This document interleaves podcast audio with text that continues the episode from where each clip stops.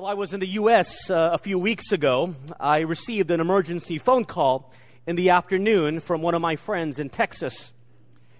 She told me that her sister uh, was traveling alone and was going to the Philippines for the first time. But her sister had just landed in Manila in the early morning and she had suffered a medical condition and was disoriented. The family didn't know where she was and uh, they wanted to know if I could help thinking that I was in the Philippines. You see, the family had received a short cryptic phone call from their daughter uh, that she was being released from the airport after her medical condition. Uh, she was now at some strange motel, uh, and there was a guy named Lito in her room whom she didn't know. The family was worried because they could not get any more details from her. Uh, she had begun to slur her words and she was disoriented. I told them I was in the U.S. and it was three o'clock in the morning in the Philippines. Uh, in my mind, I began to think of the worst. Uh, horrible things can happen to a young single lady with blonde hair and blue eyes all alone in an unknown motel with a strange man she didn't know in a city of over 12 million people. I immediately sent a message to some of our deacons uh, who, to my surprise, responded at once. And at 4:30 in the morning, 4:30 in the morning, two of our deacons rushed into the general direction of Roxas Boulevard to try to find this young woman who they did not know. Long story short, they found her in what we in the U.S. would term a roach motel. But uh, by the grace of God, and praise the Lord, uh, she was safe and she was okay. One of our deacons opened up their home to let this young lady, a stranger to them, uh, stay in their house an entire week. They fed her, they nursed her back to health, and they even toured her around Manila and some of the areas around here. Their only connection to her was that she was the sister of one of my friends. I met this young lady's family in Texas, and they were so appreciative and thankful for the outpouring of love and hospitality shown to a stranger. I remember what the father said to me he said, Steve, we thank our friends we've never met. I love that. Friends we've never met. Brothers and sisters in Christ. He then continued, Your church must be a place of love and great hospitality to have deacons such as you do. I never felt so much pride for our church and the servant leaders who are a part of our church. As I think about that wonderful outpouring of love and support by the servant leaders of our church, I wondered realistically if I were to pick up the phone and call any one of you at 4:30 in the morning, how many of you would respond positively? How many of you would tell me, Pastor, could you call me back at nine o'clock when I wake up? Uh, how many of you, in your heart of hearts, would be wondering, although you would never tell me on the phone, why did the pastor call me of all people? Could he not have called someone else? The strange truth is although even as a pastor if i were to receive a phone call from you at 4 4.30 in the morning i would not be very happy to take that phone call even if it's an emergency could that emergency not wait until my office hours but the reality is the outpouring of love and support to fellow brothers and sisters in christ we are called to serve to even serve strangers who we've never met but only through the bonds of Jesus Christ do we know them, are we called in the scriptures to exemplify something called hospitality. Do we have it? Do we have hospitality at 4:30 in the morning? As we continue our series entitled First Encounter, we've been looking at characteristics that should be evidenced in our life when we have had a true encounter with Jesus Christ. Things we should have been doing as a result of our life transforming experience with Him. We've talked about the characteristics of adoration and evangelism and last week of trust. This morning we want to take a look at the characteristic of hospitality. You see, my friends, a true encounter with Jesus Christ should draw out of us a desire to extend hospitality to others, driven by the deep sense of gratitude we have for having received that most wonderful of gifts, the free gift of salvation. I'd like you to turn with me in your Bibles to the book of Acts this morning, Acts chapter 16, as we're going to take a look out take a look at three principles of hospitality. Acts chapter 16. If you're new to the Bible, the book of Acts is after the Gospels Matthew, Mark, Luke, and John, and then we get to the Gospel of Acts. Acts chapter 16. We begin in verse 11, uh, reading to verse 13. Luke writes, Therefore, sailing from Troas, we ran a straight course to Samothrace, and the next day came to Neapolis, and from there to Philippi, which is, a, which is the foremost city of that part of Macedonia, colony. And we were staying in that city for some days. And on the Sabbath day, we went out of the city to the riverside, where prayer was customarily made. And we sat down and spoke to the women who met there. The context of this passage is that Paul is on a second missionary journey he has received the so called Macedonian call to come and bring the gospel, the good news of Jesus Christ, into Europe, specifically into modern day Greece. And so Paul and his traveling companions of Silas and for sure others, including Luke, sailed from Troas in Asia Minor to Neapolis, the Greek port of Philippi, which is the capital of that region, named after Philip of Macedon. Notice what the Bible tells us that Paul begins to scout the city. He doesn't know anyone there. There are no Christians there. And he's looking for people who are spiritually sensitive, those who have a, a, yearning to know about spiritual things. And he, he finds them at the riverbank of the city where a group of people meet regularly on a Saturday where they gather to pray and perhaps to talk about spiritual things. The Bible tells us many of them were women who were there. And we know that oftentimes it is the women who are more spiritually sensitive. They were people who prayed, but they did not know the truth of the gospel of Jesus Christ. Who did Paul meet? Look at verse 14 to verse 15. Now, a certain woman named Lydia heard us. She was a seller of purple from the city of Thyatira who worshiped God. The Lord opened her heart to heed the things spoken by Paul and when she and her household were baptized, she begged us, saying, If you have judged me to be faithful to the Lord, come to my house and stay. So she persuaded us. Paul meets a woman named Lydia who is a seller of purple. One who sells purple cloth, clothes uh, would be one who would be wealthy, as it was a lucrative business at that time.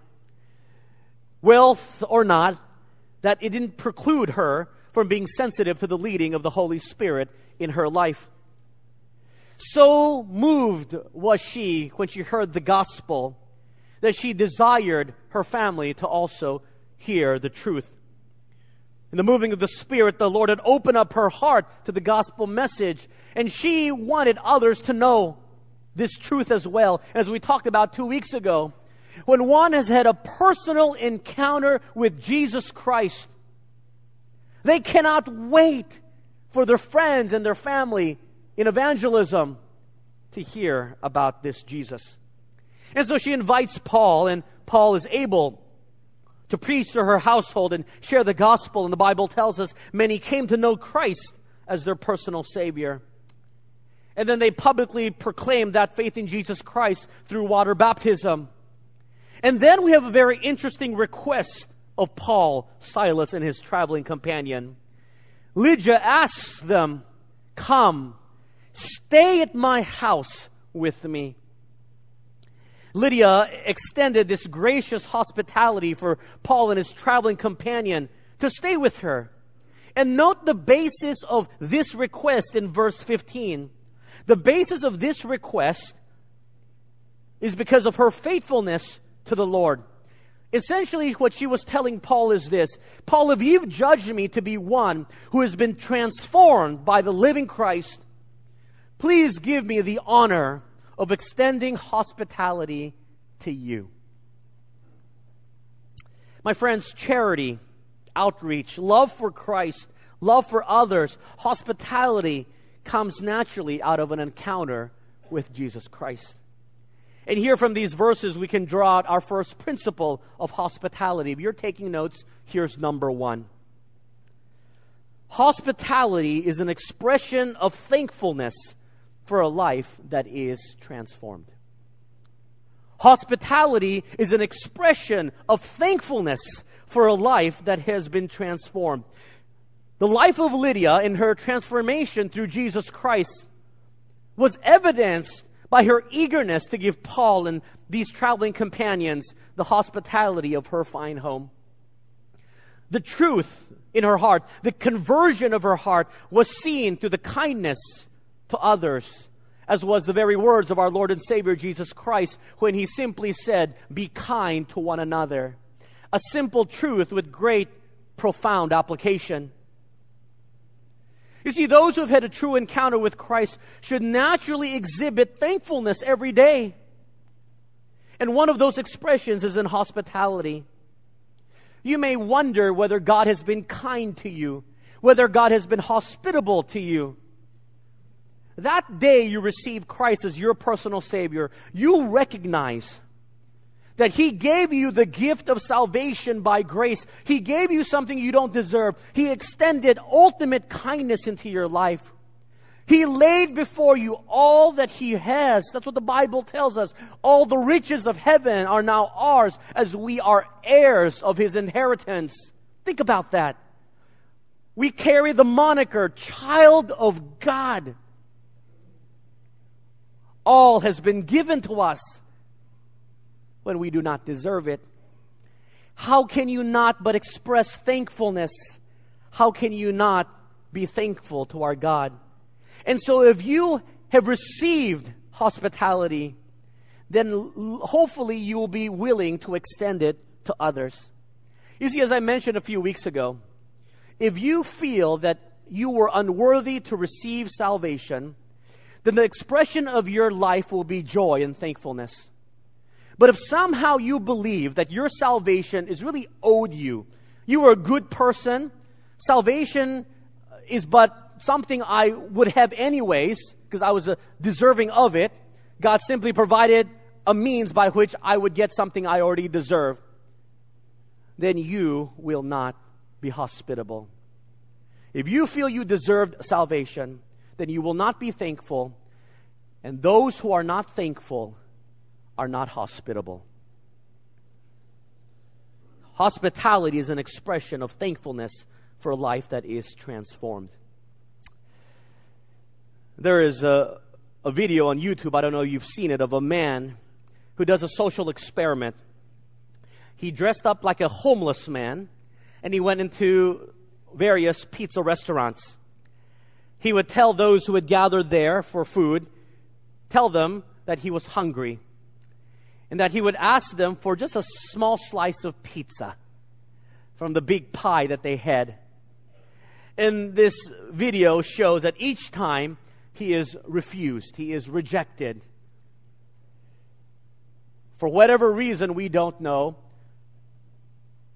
perhaps because of his looks, perhaps because of his approach, regardless, he is refused a pizza slice from the large pizza pies on those customers' tables.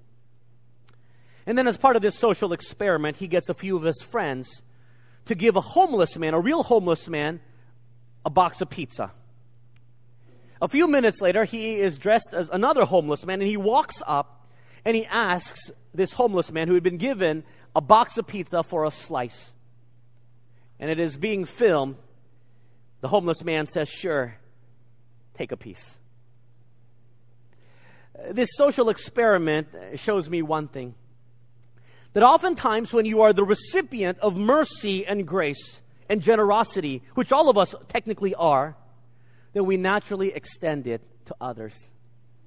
It's often interesting that those who are poor are often the most generous. Because grace and mercy has been extended to them, and so they will want to extend it to others. To whom much has been given, you have been given your very life back to Jesus Christ. Do you give of your life to others as well? Those who are not thankful are not hospitable. Hospitality is an expression of thankfulness for a life that has been transformed. In the subsequent verses of chapter 16, we read that Paul and Silas are beaten, they are flogged. They are imprisoned in Philippi because they had exorcised an evil spirit from a young girl who was making money for some local businessmen. These corrupt businessmen were very angry. They had lost their stream of revenue, and therefore they had Paul and Silas imprisoned. Look what happens while they are imprisoned, verse 25 to verse 27. But at midnight, Paul and Silas were praying and singing hymns to God, and the prisoners were listening to them. Note that. Suddenly there was a great earthquake so that the foundations of the prison were shaken, and immediately all the doors were open and everyone's chains were loosed. And the keeper of the prison, awakening from sleep and seeing the prison doors opened, supposing the prisoners had fled, drew his sword and was about to kill himself.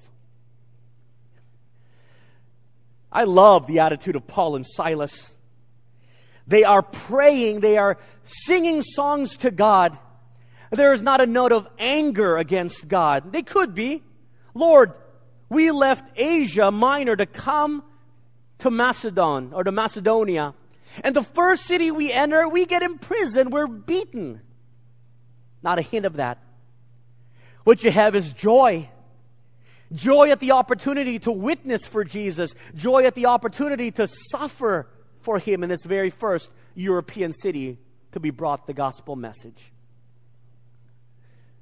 Paul and Silas were not praying quietly. They were not singing with hushed tones. I don't know if they could sing well or not, but it didn't matter. It was loud enough that all the prisoners could hear they prayed loud enough so that everyone could hear. They were not ashamed, as many of us are when we go to a restaurant and we pray as a family. We don't want others to hear, so we just simply say, everyone pray on their own. Loudly proclaiming, boldly singing about Jesus Christ. That's why I said a few weeks ago, I can only imagine the joy Paul would have many years later as he would be chained to a Roman prison guard. And with each new shift, perhaps, he would clap with glee in his heart at the opportunity to share the gospel again to someone else. There was joy.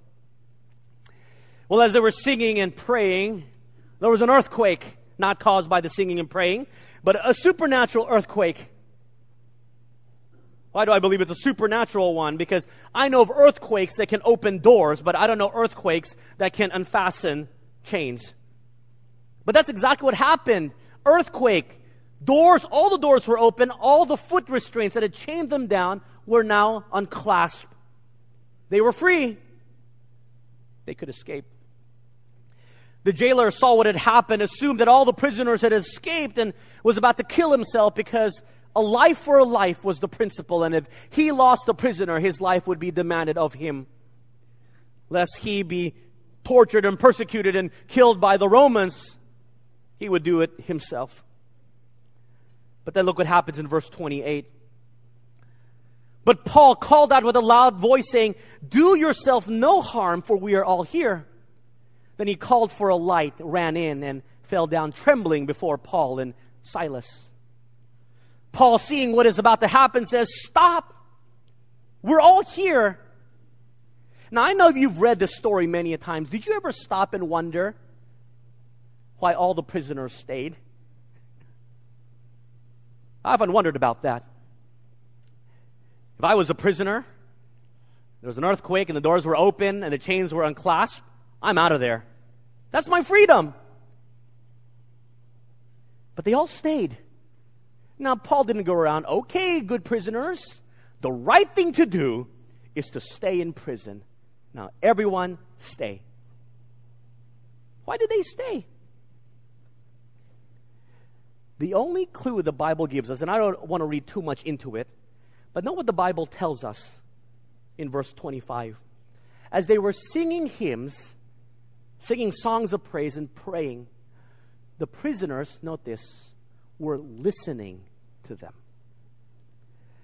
I wonder perhaps if these songs they sung, the prayers they were praying, contained the gospel message.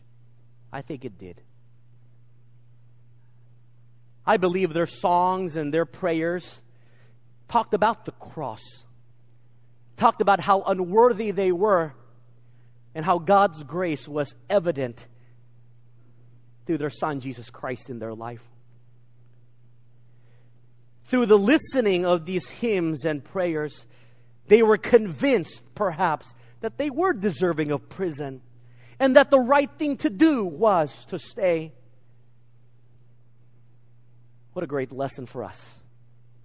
My friends, remember, people are always watching your actions, they're always listening to the words of your conversations. Perhaps some of them will come to know Christ through what you say and how you testify through your life. What does the jailer do? Look at verse 30 to 32. And the jailer brought Paul and Silas out and said, Sirs, what must I do to be saved? So they said, Believe on the Lord Jesus Christ, and you will be saved, you and your household. Then they spoke the word of the Lord to him and to all who were in his house. Why would the jailer think to ask Paul and Silas how one is to be saved? Perhaps he heard the story of the incident in the city earlier with the slave girl in verses 16 to verses 24. Perhaps, like the other prisoners, he also heard the prayers and the singing of Paul and Silas. It would have reverberated and echoed through this prison. And he must have wondered there's something different about these two. Perhaps he noticed the supernatural nature of this earthquake. Perhaps he noticed something different about these two as he processed them into jail. Whatever the case, there was something different about Paul and Silas. And through their testimony and through their life, the jailer knew to ask these two, How can I be saved? How can I know the one you worship? How can I know the one true God? In how you live and in how you act, are you inviting people to ask you about Jesus Christ in the relationship that you have with Him? In the 10 years of your Christian walk with Christ, 20 years, 30 years, 50 years, has anyone ever asked you about the Jesus you worshiped? If not, why not? Perhaps it's because our lives are not shining testimonies for Him. We're no better than the world, so why would they want to ask us about this Jesus we're in relationship with? May it be that in your life, it will be a common occurrence that many come to ask you because you live a life so different about your walk with Him verse 31 is one of the key passages of salvation by faith. You need to underline that in your Bible. Believe on the Lord Jesus Christ and you will be saved, you and your household. Nothing you need to do. Believing in the finished work of the Lord Jesus Christ alone, that He died for you. Each member of the jailer's family also had to come to a personal belief as well to be saved.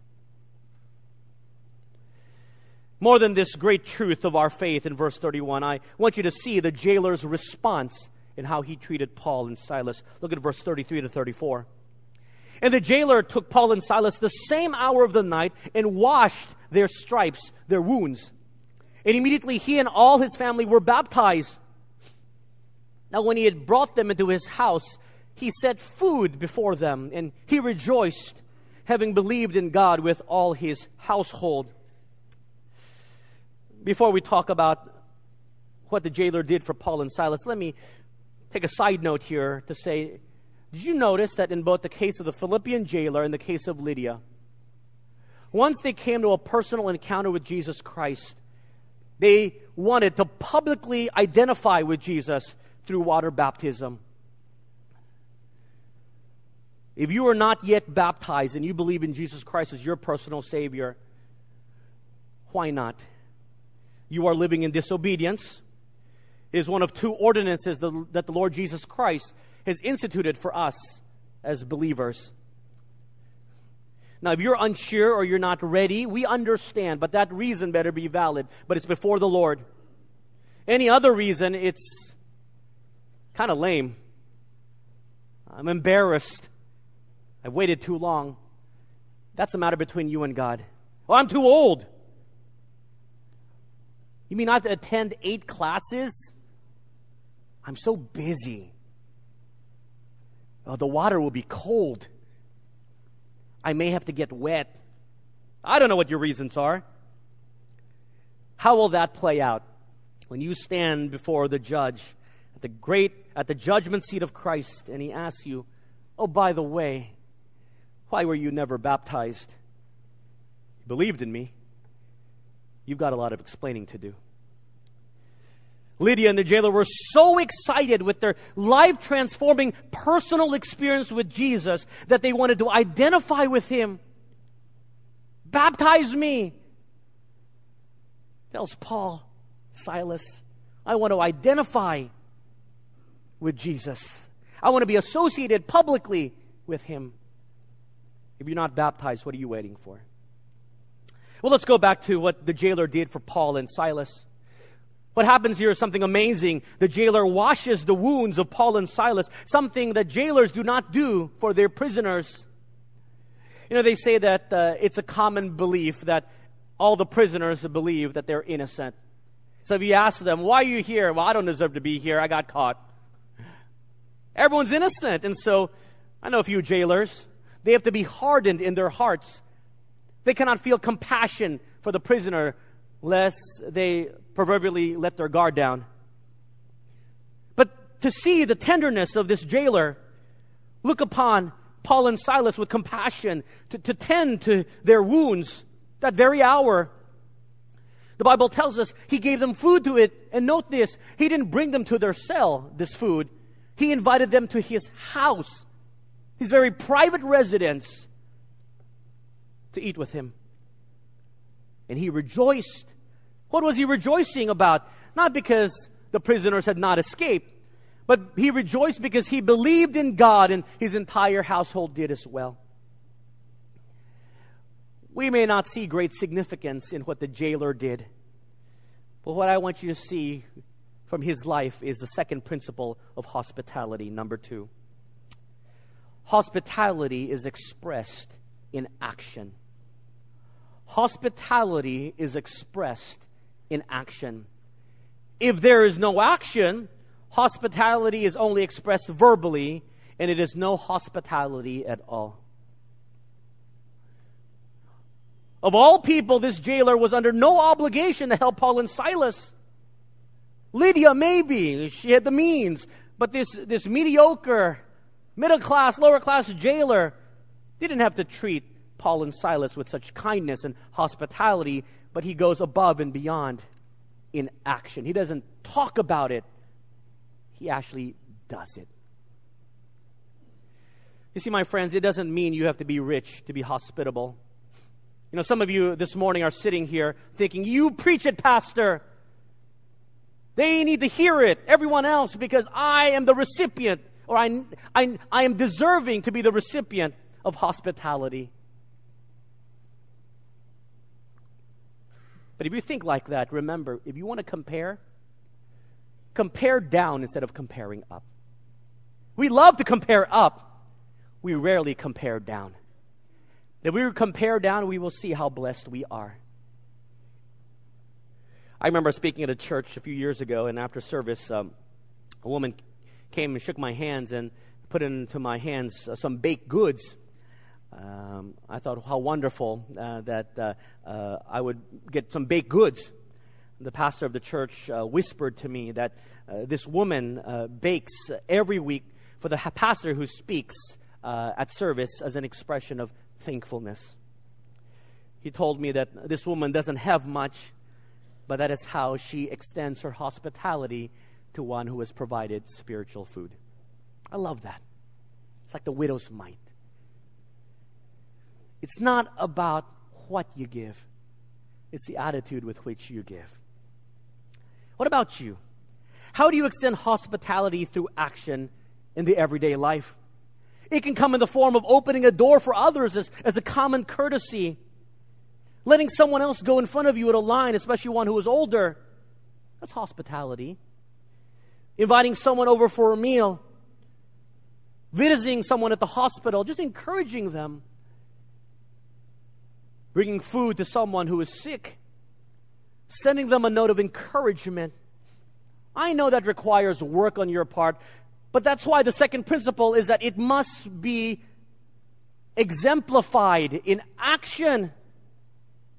You are a creative bunch. You don't need me to give you a list of 10 things for how you can show hospitality to others. If you have had a personal encounter with Jesus, you have received his grace and kindness, then I think you will want to express it to others.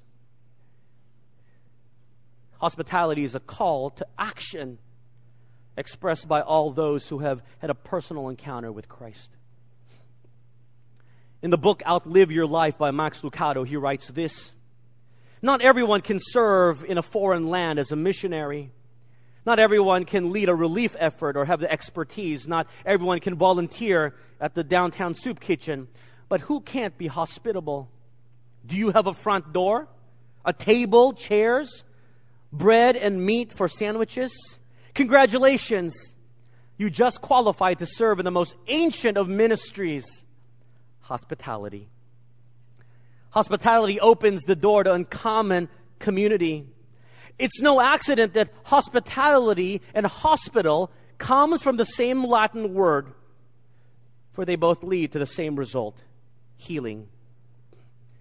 When you open your doors to someone, you are sending this message You matter to me, and you matter to God. You think that by opening your door, you're simply saying, Come on over for a visit. But what your guest here is, I am worth the effort. There are so many people in our community who needs to understand that God loves them and that they are worth something. Your hospitality will share with them and will show them that they matter to God and they matter to you. Or else it's just all empty words. Hospitality is expressed in action. In verses 30 to 40, Paul and Silas are released from prison. Where will they stay? Jump down to verse 40 with me. Acts 16, verse 40. So they went out of the prison and entered the house of Lydia. And when they had seen the brethren, they encouraged them and departed. Whose house would they stay at? Lydia's. She welcomed them into her home when she first met them by the riverbanks. And now they are prisoners. Persona non grata in Philippi. Would she still leave her home open for them? Absolutely. She invites them to stay at her home again. You know, it's easy to show hospitality to someone who is popular or well liked because now the honor is given to you to have the privilege of hosting them. But what if they are social outcasts? What if they're on the fringe of society? What if they're not in your barcada? What if they're not in your circle of close friends? It's not as easy. What if you feel they don't deserve it? They're not worthy. Not for Lydia. The imprisonment of Paul and Silas did not change her expression of thankfulness in hospitality. Lydia always had an open house for the saints of God, and her home became a center of Christian fellowship in Philippi. Perhaps uh, her home became the first Christian church in Europe because of her hospitality. When Paul, many years later, would write the letter to the Philippians, we can rest assured that Lydia was included in Paul's salutation in Philippians chapter 1, verse 1 to 7. And in Philippians chapter 4, verse 3, for sure Lydia was on the mind of Paul when he commends the women who had labored with him in the gospel. And here in this one verse 40, we draw out our third principle for hospitality, number three. Hospitality is expressed equally to all. Hospitality is expressed equally to all. Hospitality knows no status. It, it is colorblind. It must be expressed equally to all. So if you're going to open up your home or open up your heart and express hospitality, it should be for all. Now, of course, you've got to use prudence here and wisdom. I'm not telling you to invite convicted killers into your house and to, to meet your family and friends, but I think you know what I'm talking about. It must be distributed equally. The expression of hospitality must be genuinely given to all whom you want to express the love of Christ, and that should be everyone. Christ, when He gave us His all, did not have two standards. He didn't have package A for those who love Him and package B who sometimes did their devotions and package C who, well, He had no other choice but to save them. Everything He gave us, the book of Ephesians tells us, was equal. The line, the, the wall of separation was torn down. And so it is when we express hospitality, it must be expressed equally. And I like the story of uh, uh, a couple who uh, invited a guest to their house.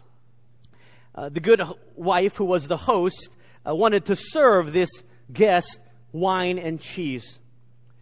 But in preparing to host this guest, she forgot to get cheese and only had the wine. And so when the guest came, she apologized for only having wine and no cheese. Well, the little boy in the family heard this and wanted to resolve this situation, and so he quietly slipped away from the table for a moment. And surprising to everyone, he returned with a cube of cheese, which he placed at the guest's plate. Uh, the guest smiled in recognition of this uh, young man's thoughtfulness and popped the cheese into his mouth. And then remarked to this little boy, You are so kind, you're so hospitable. Where did you find this cheese? The boy replied with a flush of pride, In the mousetrap.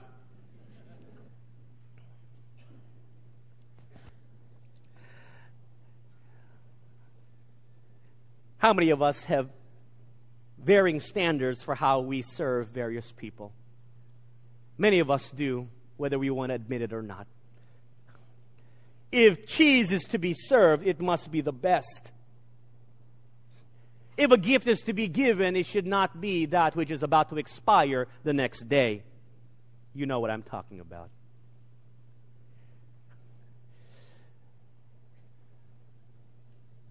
If hospitality is to be expressed, it is to be expressed equally.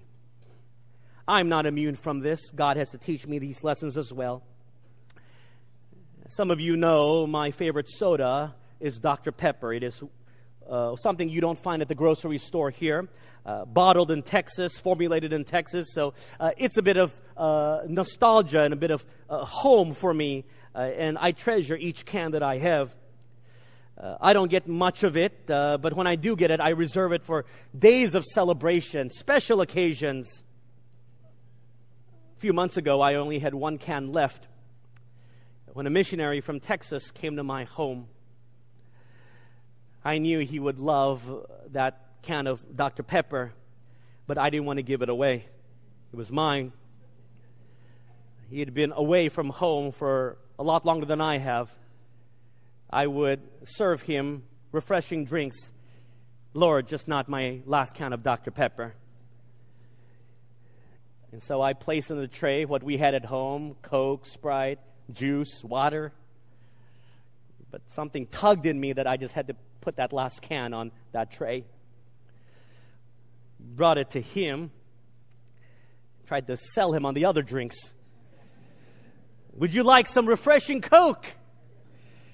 Would you like some cool Sprite? How about some of this tasty juice? Or would you like this little Dr. Pepper? Well, you know what he chose. He chose my last can of Dr. Pepper. And I watched him drink it, wishing he would offer me but a sip. Now, I don't want you to feel sorry for me. Please do not come with cases of Dr. Pepper for me this week. I'm actually banned from having it. But, you know, interesting, the Lord made it up to me. That week, someone uh, brought a case uh, of 24 uh, Dr. Peppers for me. But that's not the lesson. Uh, when you show hospitality, it doesn't always mean God makes it up to you. But the lesson is when you extend hospitality, it must be your all, or it is no hospitality at all. Because Christ gave his all, he did not hold back. And if we are the recipients of that, should it not be in our life that we give all that we have as well to those whom we would like to show the love of Christ? They can see through a half hearted hospitality effort if the things we give are not of our best. What I want you to see and take note is the joy of hospitality does not come from you blessing others. Notice that there's no verses that indicate what benefits Lydia and the Philippian jailer received. There's no verse that says, and Lydia's business increased tenfold because Paul and Silas stayed at her house. There's no verse that says, and the jailer got promoted to become a captain of the, the royal guards because he took care of Paul and Silas. Nothing. But that's how we think hospitality works. If we bless those whom God wants us to bless, and we'll be blessed ourselves, so we'll bless them. A lot of blessings there. Most of it is for us. Hospitality is about others, it is not about you. It is not to make you feel good. It may make you feel good with the warm, fuzzy feelings, but that's not the point of hospitality. It is so that others will be blessed. It is not to be done by you so that you won't feel guilty because then you've turned it back against to you. It's about how you bless others. It's about them. It's an expression of thanksgiving for what you have received. So regardless of the reaction that you get, if you never receive a thank you, it's okay. Because it's not about you. It's about them. Well, how do we apply this this week? We know about these principles, they're nothing new. What can we do? I'd like you this week, if God moves in your heart, if you have prepared offering to give this week, would you not offer it to the church and use what you were planning to offer to extend hospitality to someone else? Now, if you've already dropped in your offering at the beginning of the service, then do it next week. If you're led to do both, wonderful. But I don't want you to miss out the opportunity to extend hospitality to others because of what Jesus Christ did for you. I want you to be creative. I want you to actually spend time and think of ways by which you can express hospitality as an expression of thanksgiving in your life. You know, a lot of people said, you know, I'm thankful, but how do I get that feeling of thanksgiving? Express it out in hospitality in gratefulness, you will then understand what it means to be thankful. And you know what? The people you extend hospitality to may be very surprised. They may say, You know what? 20 years I've known you. You've never invited me to your home. Why are you inviting me home this week? Do you want something from me? What a great opening for you to say, you know what? Nothing. I heard a sermon this Sunday. The Word of God spoke to me. I'm also learning in my Christian journey. And I've been challenged to express hospitality to you. What a great opening for you to share about Jesus Christ to them through your life. It's hard work. Absolutely. It's going to create require of you time it's going to require you to think. But as Christ did all those things for us, can we not express our thankfulness through what He has challenged us to do to fellow brothers and sisters in Christ and to strangers we do not know by sharing and showing hospitality? Let's pray. Father, I pray this morning that uh, your word would work deeply to challenge the lives of the men and women of our church.